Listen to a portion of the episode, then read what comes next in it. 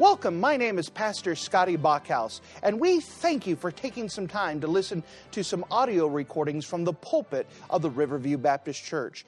Our desire is to show the Lord high, holy, and lifted up, as well as try to be a blessing to those through the Word of God.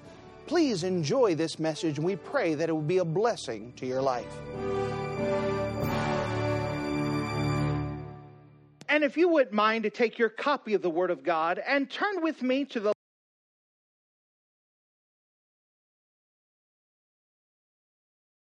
stands on, but we want to be as biblical as possible. And we're asking that you would just open up the scriptures, that you would give us clarity, that you would give us discernment, that we could stand where the Bible stands, and that we could just fall more in love with you. Thank you so much for you being the God who loved us so much that you died for us, and that you have so much desire to use us and, and to be a blessing to us. We're asking that you would just, even now, make this understood. Lord, I understand my own physical inability, my mental inability. Lord, I need you. I need you. So, the best that I know how, I surrender myself, my thoughts, my health, my throat, my words, my ambitions, my goals, anything, I give them all to you. And I ask that you fill me with your precious spirit and that you would get your own work accomplished through your word tonight. Thank you again for you loving us so much. And in Jesus' name we pray. Amen if you don't mind, looking once again in the book of Revelation, chapter 19. And we're going to see as we read these verses again that there are actually two different uh, events that are occurring that we want to cover. Notice with me in Revelation 19, notice with me in verse number um, 7 again. It says, Let us be glad and rejoice and give honor to him. Why? For the marriage of the Lamb is come, and his wife hath made herself ready. And to her was granted that she should be arrayed in fine linen, clean and white, for the fine linen is the righteousness of the saints. And he said unto me, Write, blessed are they that are called unto the marriage supper of the Lamb. And he said unto me, These are the true sayings of God. What we see here is that there are two specific and different events that are occurring that we have to understand. Sometimes when people interpret prophecy, they put these two events together, and that gives them a little bit of a false view or a skewed view of this important event. What we see that, first of all, in verses 7 and 8, we see what is covered the marriage of the Lamb. And in verse number 9, we see the marriage supper of the Lamb. Those are two different events. For example, let's say that someone was to get married. We would go up and we would have the bride come down, dun, dun, dun, dun, walk down the aisle, all beautiful. They would come down. The preacher would give a message and then say, Wilt thou? And the groom would say, Wilt. And the bride, they said, Wilt thou? And the bride would say, Wilt. And those two would get married. And that would be the marriage of the Lamb. Then after that, what is usually happens in some cultures, including our own, is that afterwards, at a different time and sometimes a different place, they would have a wedding reception where they would celebrate the marriage that would occur.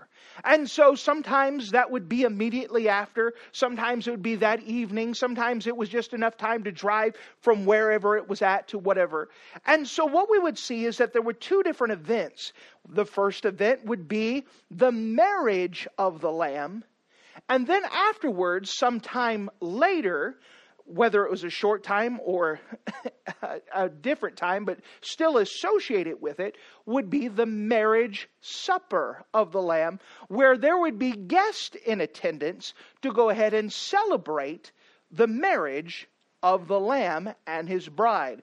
And we're going to take apart, I'm just giving you a quick overview here, that there are two different events. The timing of these events would be an important that the marriage of the lamb would happen immediately after the rapture. So immediately after the rapture, one of the events that happened before the tribulation would be the marriage of the lamb.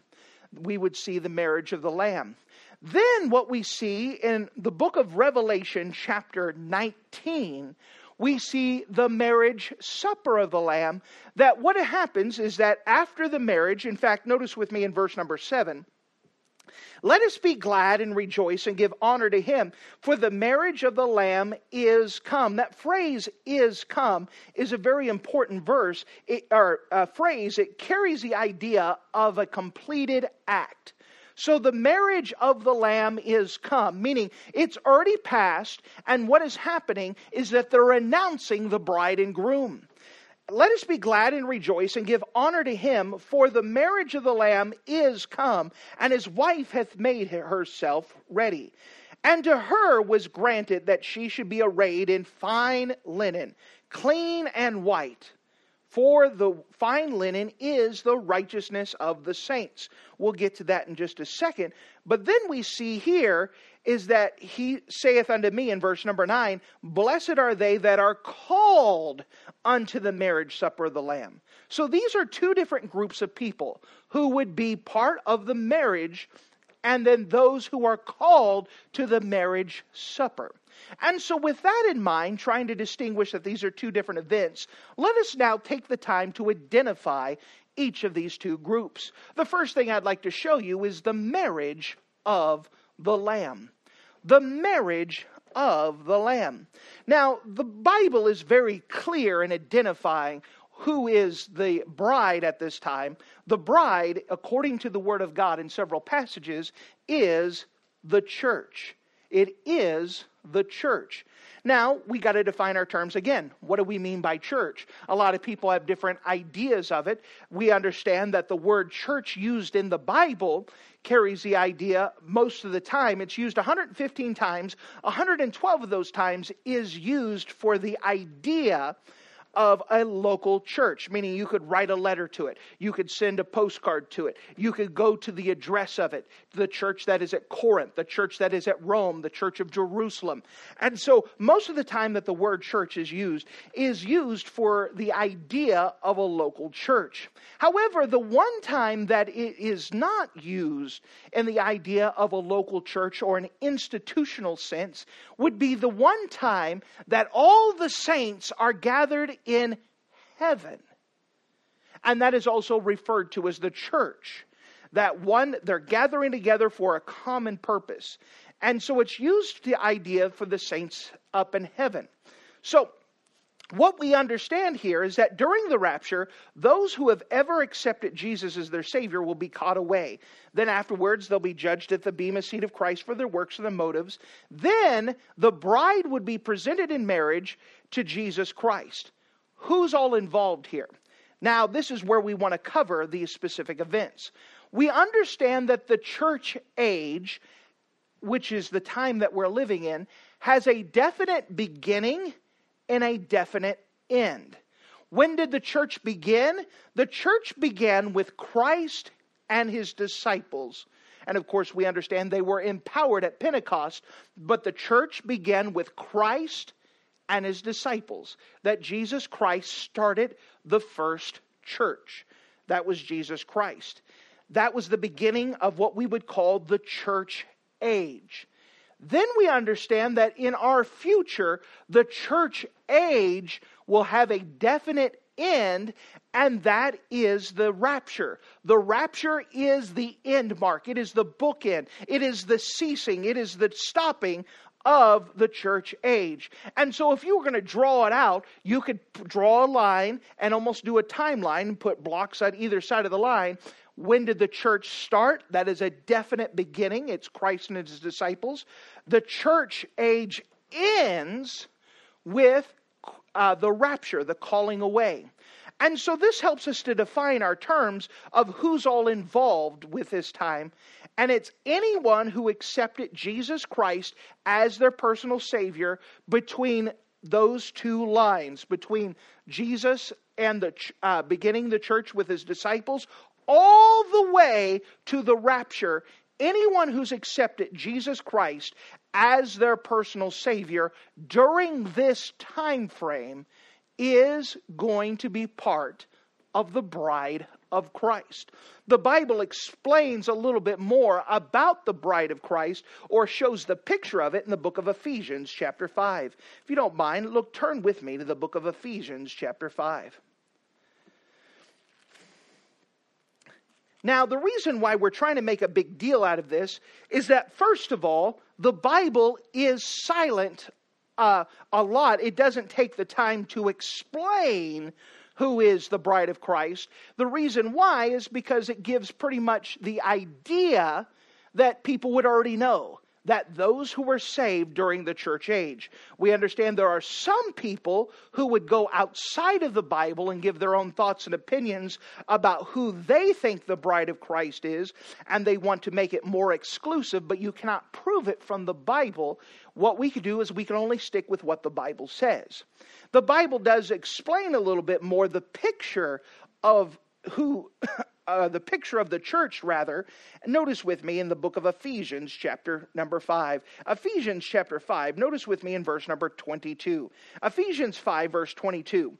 Wives, submit yourselves to your own husbands as unto the Lord. And the husband is the head of the wife, even as Christ is the head of the church, and he is the Savior of the body. Therefore, as the church is subject unto Christ, so let the wives be unto their own husbands in everything. Husbands, loved your wives, even as Christ also loved the church and gave himself for it, that he may sanctify and cleanse it with the washing of water by the word, that he may present it to himself a glorious church, not having spot or wrinkle or any such thing, that it should be holy and without blemish. So ought men to love their wives even as their own bodies. He that loveth his wife loveth himself. For no man ever yet hateth his own flesh, but nourish and cherisheth it, even as the Lord the church. For we are members of his body, of his flesh, and of his bones. For this cause shall a man leave his father and mother, and they shall be joined unto his wife, and they two shall be one flesh. This is a great mystery, but I speak concerning Christ and the church. Nevertheless, let every one of you in particular so love his wife even as himself, and the wife see that she reverence her husband. Now, normally when we hit this passage, this is a passage that we would normally use for the idea of teaching on the home, and rightfully so. But the main primary emphasis that is being taught here is that God is using this as an illustration in our mind so we can understand the relationship between Jesus Christ and his bride, which is the church. And that it has that same type of idea that the wife is submitted to her husband, and the husband loves the bride so much, and that the the uh, um, the groom's job is to take care of his bride in such a way, notice verse 26, that he may sanctify and cleanse it with the washing of water by the word, that he may present it to himself a glorious church, not having spot or wrinkle or any such thing, that it should be holy and without blemish. So, what Christ's goal is, is to work with those in the church. Remember, the church is not the four walls, but it's people making within the church. He wants to work within us and make it so that way, instead of getting older and older and more and more wrinkles, we get less wrinkles. We become prettier and prettier and prettier. We become more youthful as God washes us by the word, and that He cares for us and He takes care of us and He loves us. And we're so thankful for what He's done for us. And because we're so thankful, we want to serve Him and to love Him and to submit to Him because He loves us so very much. And this is the picture and the idea that He wants to get across is this relationship that Christ has with the church. Now, again, we understand that the church age will have a definite end, and that will be with the rapture. That means anyone not within the church age will not be a part of the bride. All right, let's see how far you are in awake. We have Abraham who lived in the Old Testament. Will he be part of the bride of Christ? The answer would be no because he does not fit within that time frame. Let's say that uh, we have Dr. Luke, who was part of Paul's missionary team, would he be a part of the bride of Christ? And the answer would be yes, because he fits within that time frame of Christ and his disciples to the rapture.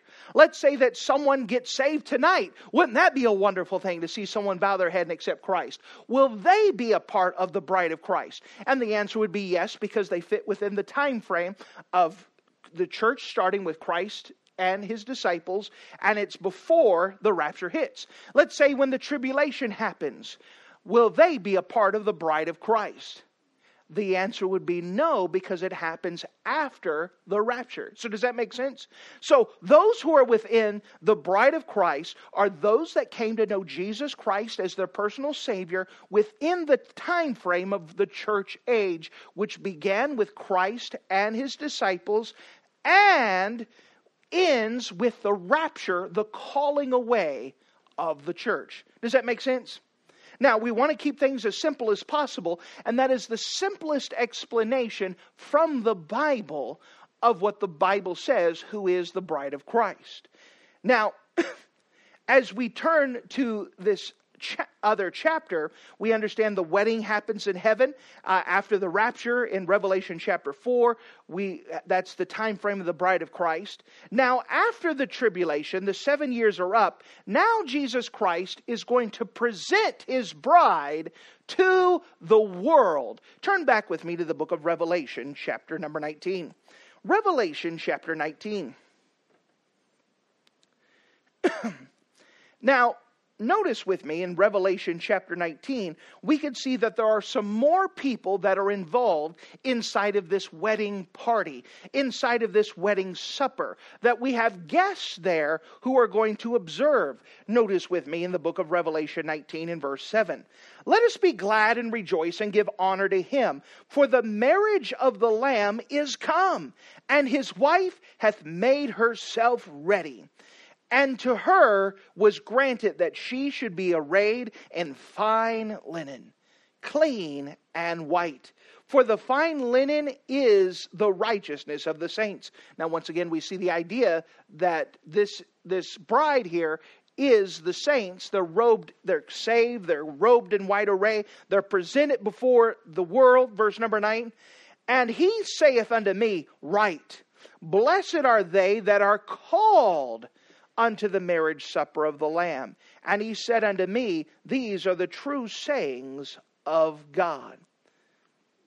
And so, what we see here is that there are more people involved. So, who are these guests? Well, this event will involve Israel and will take place on earth. Now, this is important. We just said that the marriage of the Lamb is going to take place in heaven. So, two different locations. The marriage is up in heaven. Revelation 4 is going to be that time frame. Then in Revelation 19, it is now brought to earth. It's a different location.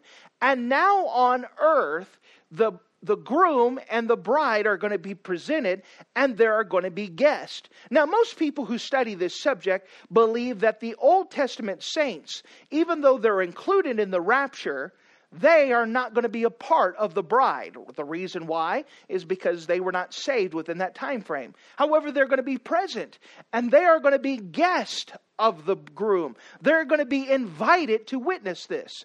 The Bible actually says this in a couple different ways. If you don't mind, look with me in the book of John, the gospel record of John, chapter number 3. And let's look and see what John the Baptist has to say. Now, we understand that John the Baptist was a very important person. And the, uh, the Jesus himself said there was no man like this in all of the earth, John, that he was the greatest. That's pretty high praise for Jesus to call someone the greatest. In John chapter 4, or John chapter 3, rather, John chapter 3, let's see what is said here as people come up to John afterwards and they're asking him questions. Who was this Jesus guy? Who was this guy that you just got through baptizing? John chapter 3, and pick it up in verse 25. John chapter 3 and verse 25. And there arose a question between some of John's disciples and the Jews about purifying. And they came to John and said unto him, Rabbi, he that was with thee beyond Jordan, to whom thou bearest witness, behold, the same baptizeth, and all men come to him. John answered and said, A man can receive nothing except it be given from him from heaven. Ye yourselves bear me witness that I said, I am not the Christ, but I am sent before him. He that hath the bride is the bridegroom. But the friend of the bridegroom, which standeth and heareth him, rejoiceth greatly because of the bridegroom's voice. This my joy is therefore fulfilled.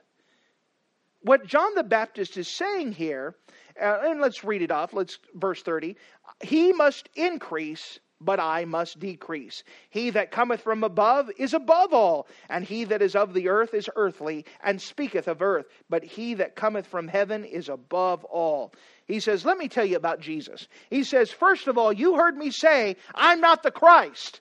I'm just the guy preparing the way. I'm the guy who came before Christ. But let me tell you about Jesus. He says, He that hath the bride is the bridegroom. Now we understand that. You have the bride, which is an important part of the wedding, right? Very important. If you don't have the bride, you don't have much of a wedding. And the guy who marries the, the bride is going to be the bridegroom. He's going to be the groom. Now he's important. But notice John in verse 29 says, And he that hath a bride is the bridegroom, but the friend of the bridegroom. Now, he's going to identify himself as this friend. So, the friend of the bridegroom, which standeth and heareth him, rejoiceth greatly because of the bridegroom's voice. This my joy is therefore fulfilled. He says, The guy who hears the groom is going to rejoice. And he says, That's me. I'm rejoicing. I'm the friend of the bridegroom. I'm the friend, and I'm so happy that the bridegroom is getting married. I'm so glad my friend is getting married. Oh, I'm glad. I'm rejoicing for this. So, what we understand here is that John the Baptist is not a part of the bride, he is a part of the bridegroom. He's one. He's the bridegroom's friend. He he is part of what is considered as you divide up the New Testament. He's still part of that Old Testament economy. He's still part of that Old Testament world. And so John identifies himself as not as part of the bride, but as part of the bridegroom. He's a friend of the groom and he's rejoicing that his friend, the groom, has gotten married and he is so happy that this is a fulfilled. Now, this isn't the only place that this is explained this here. Now, we believe that the Old Testament saints, they are going to be part of the guest. We also believe that during the tribulation, those people who get saved during the tribulation, they also will be the guest during the time of the wedding supper of the Lamb. That they're not part of the church, but because the church age will be done, it's already raptured up, but they could be a part of the wedding party, meaning they're going to be part of the guests. They're going to be there for the wedding supper. The wedding has already occurred before the tribulation, so they can't be a part of the wedding. But they can be a part of the wedding supper and rejoice during that time. Now, in Revelation 19:9, we've already read it a couple times. It says to call them to the wedding supper of the Lamb. Let's explain this a little bit more with the parables that Jesus himself gave. Turn with me to the gospel record of, Matthew. Matthew chapter 22. And when you understand these are kingdom parables, how do we know they're kingdom parables? Because he says the kingdom of heaven. These are whenever you see the phrase kingdom of heaven, it's carrying the idea of the millennial kingdom, the kingdom that God is setting that's going to be like heaven. And Jesus himself explains it a little bit more in these parables. Notice with me, especially if we keep this in mind, we can see what is occurring.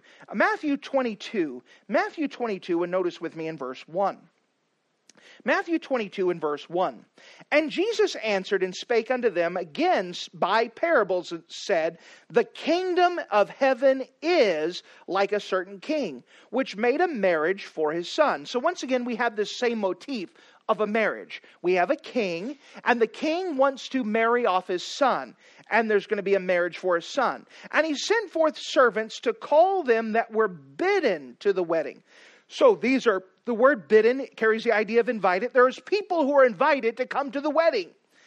that they would not come. Again, he sent forth other servants, saying, Tell them which are bidden, Behold, I have prepared my dinner. My oxen and fatlings are killed, and all things are ready. Come unto the marriage. But they made light of it and went their ways, and one to his farm, another to his merchandise. And the remnant took his servants and entreated them spitefully and slew them. So here's the case. Now we know that God is timeless and that God is preparing for the wedding yet to come, or the king is. And he's preparing the wedding for his son. So, what he has done is that he has sent his servants to the people round about, and the people that he's specifically addressing in this context is Jewish people. Now, in the Old Testament, isn't it not true that God sent prophet after prophet after prophet after prophet to prepare them for things that are to come. Why don't you come? We're inviting you to come. We're inviting you to come. Why don't you get saved now and be a part of this? Why don't you come now? And we're bidding you. And when he sent servants, there's people that ignore them, people that said, I got something better to do, and some that just killed the servants and said, just leave us alone. Now, notice what occurs more in this parable. Verse number seven. But when the king heard thereof, he was wroth, and he sent forth his armies and destroyed those murderers and burnt their city.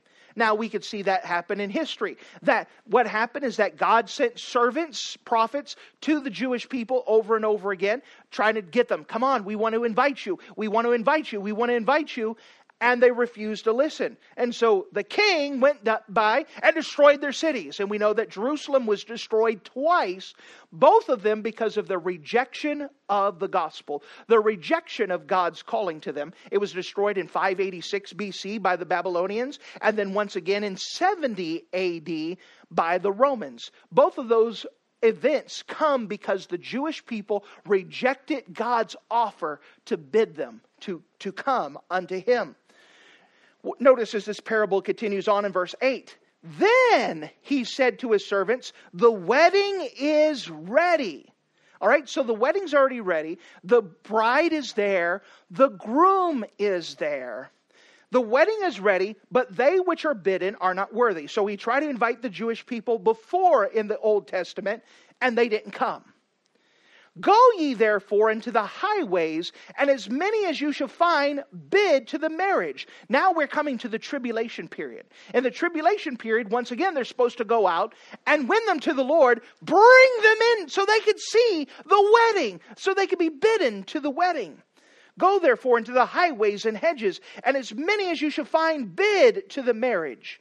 So they're not going to be a part of the marriage, they're going to come be invited to the marriage supper specifically. So the servants went out into the highways and gathered them, all as many as were found, both good and bad, and the wedding was furnished with guests. And when the king came to see the guest, he saw there a man that had not on a wedding garment. Now, sometimes in those Old Testament or in the uh, ancient world, that the king would often encourage people to uh, wear their best for a wedding. And if not, they also had wedding garments provided for people so that way they couldn't say, I didn't have anything to wear. So you just come, we'll provide something for you, just come in. And so here is the wedding you got the bride and you got the groom. They're both there. You have guests who are there to witness the events that are occurring. And there happens to be a guy who tries to sneak in without the proper attire without being robed in righteousness, without being saved, if you would say. What happens to this man? Notice what happens. And verse number 12 And he saith unto him, Friend, how came thou in hither without a wedding garment? And he was speechless. Then said the king to the servants, Bind him hand and foot, and take him away, and cast him into outer darkness, and there shall be weeping and gnashing of teeth. For many are called, but few are chosen. And so here's a guy who tried to come in without being prepared, and because he wasn't prepared to come to the wedding, they cast him out. Now, here, this is a parable that is trying to describe what the kingdom of heaven is, and he's dealing with the Jewish people, especially the Pharisees. Uh, verse 44 and 45 of chapter 21 shows that the Pharisees and the chief priest were talking to him, and he's answering their question. And he's basically saying, Guess what? God is trying to, to bid you over and over and over, and you haven't received. But there's going to be a wedding one day, and we're going to give people in the tribulation another chance to come in. But you've been bidden. How come you haven't received? In Matthew chapter 25, we see another kingdom parable dealing with the same idea of a wedding. Notice this, if you don't mind. Matthew chapter 25 and verse 1. Then shall the kingdom of heaven be likened unto ten virgins, which took their lamps and went forth to meet the bridegroom. Now, let's define and describe what's going on. The bridegroom, they're waiting for the bridegroom, but it's not because they're going to get married to the same guy. That's not what God is teaching here. Back in those old days, you did not set up a time to be married. For example, you didn't say, We're going to get married on December 6th at 1 o'clock. What would happen in those old days is that when two people were contractually ready to be married, you would have the bride stay here. The groom would say, I'm going to go prepare a place for you. Then he is going to go to prepare a place. He would go and prepare a house, a home for the bride to live into. And as soon as the house was finished, the father would say, Son, go get your bride. And no one knew when it would be. And so they always had to be ready. Now, not just the bride, but everyone in the wedding party had to be ready too.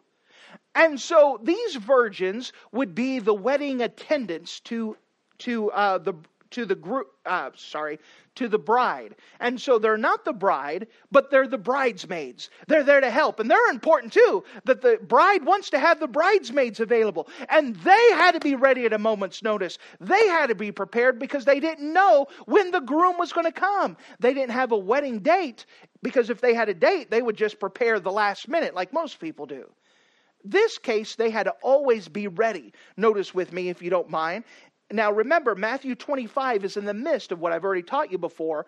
Uh, just hit it on Sunday night or on Wednesday, dealing with the idea that chapter 24 is dealing with the tribulation. Matthew 25 is a continuation of the kingdom, the millennial kingdom, explaining what happens afterwards. All right, so we're trans, uh, dealing with the idea of the end times, the tribulation, and the millennial kingdom.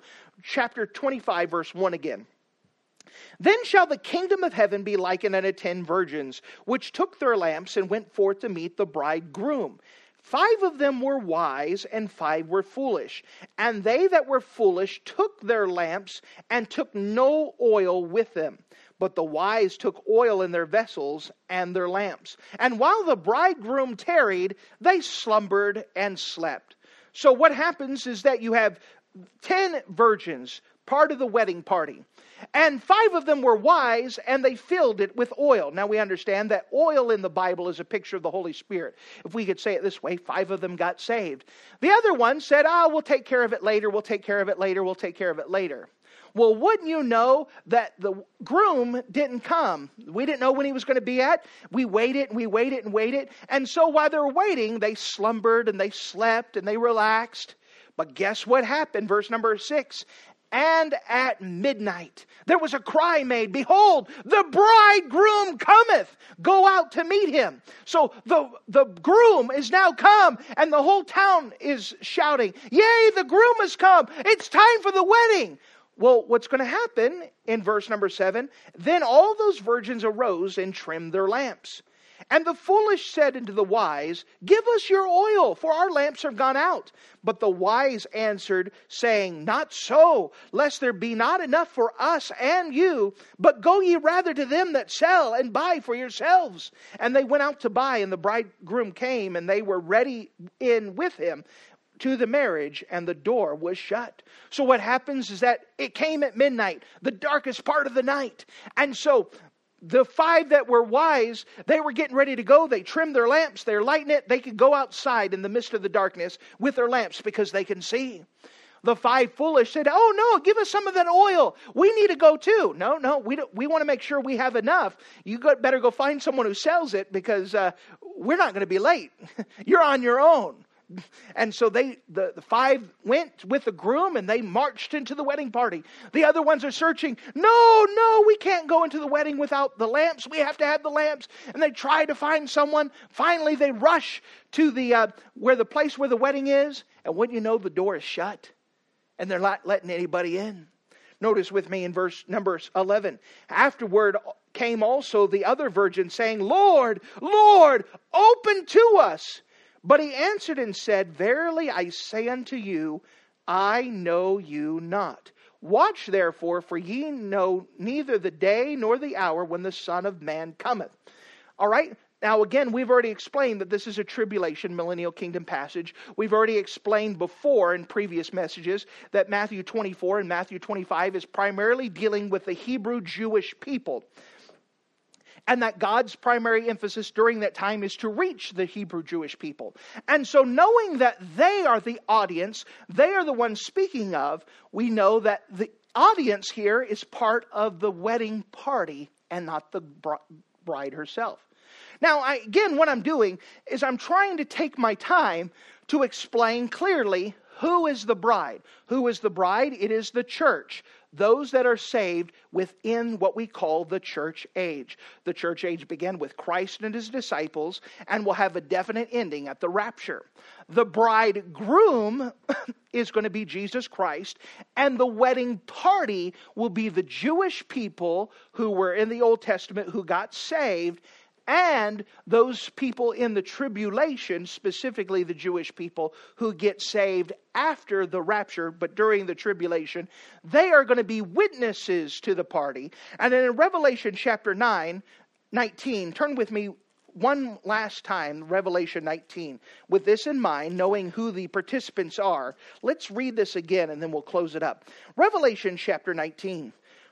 Revelation chapter 19, and notice with me in verse number 9, uh, verse 7. Revelation 19 in verse number 7. Let us be glad and rejoice and give honor to him, for the marriage of the Lamb is come. That phrase is come means it's already completed, and his wife hath made herself ready. And to her was granted that she should be arrayed in fine linen, clean and white, for the fine linen is the righteousness of the saints. This is the righteousness of Jesus Christ placed upon the saints. And verse number nine, and he saith unto me, Write, blessed are they that are called, or bidden, or invited into the marriage supper of the Lamb. Not the marriage, but the marriage supper. These are the guests. And he said unto me, These are the true sayings of God. And so as we come here, we are just clearly explaining this end time event of the marriage of the Lamb and the marriage supper of the Lamb. Of the Lamb. Now, there's a couple applications that, first of all, we need to be very careful with dealing with others because there are others that teach that you have to be a certain be a part of a certain church that have to be baptized a certain way by a certain person in order to be part of the true bride. Don't get fooled by that. We want to understand what the bible says. The bible says that anyone saved within that church age or rather we don't see any further evidence of any other identification of the bride then we understand who is the guest. The guest aren't those people who are not part of the right church, but rather the guest are the Old Testament saints and those in the tribulation. They're going to be bidden and they're going to be a part of us. Now, how's an application for us here? Well, first of all, are you a part of the bride? Do you know for sure that Jesus Christ is your personal Savior? The second of all, let's invite others to be part of the bride. Let them be part of the church meaning the church in this case is the institutional sense, the universal sense where we're going to stand. Uh, all, all the saints are going to be married. Let's invite people to get saved and be a part of it and just to to present Jesus Christ, a glorious church, as it says in the book of Ephesians, chapter number five. That we need to be inviting people. They could be a part of this great event that's going to be a big part of all of history. So big that they're going to have a Thank party you for, for listening it. to this Let's audio message. This is Pastor Scotty Bachhaus. To be a part and I encourage you bride to take this our information that you just received and make a specific decision to follow after the Lord. If you don't know Jesus Christ as your Savior, let me beg you to take the time to receive Jesus Christ for the forgiveness of your sins. If you are saved, I encourage you to make a decision in your life to help you get closer with the Lord. If there's anything specific we can do to be a blessing or to pray for you, we encourage you. Look us up on the internet at riverviewbc.com. Once again, that's riverviewbc.com. Or if you would prefer to call us, you can give us a call at area code 920 530 6308. Once again, that number is 920 530 6308. If there's anything we can do to be a blessing or an encouragement to you, please let us know. We would love to make ourselves available. Thank you.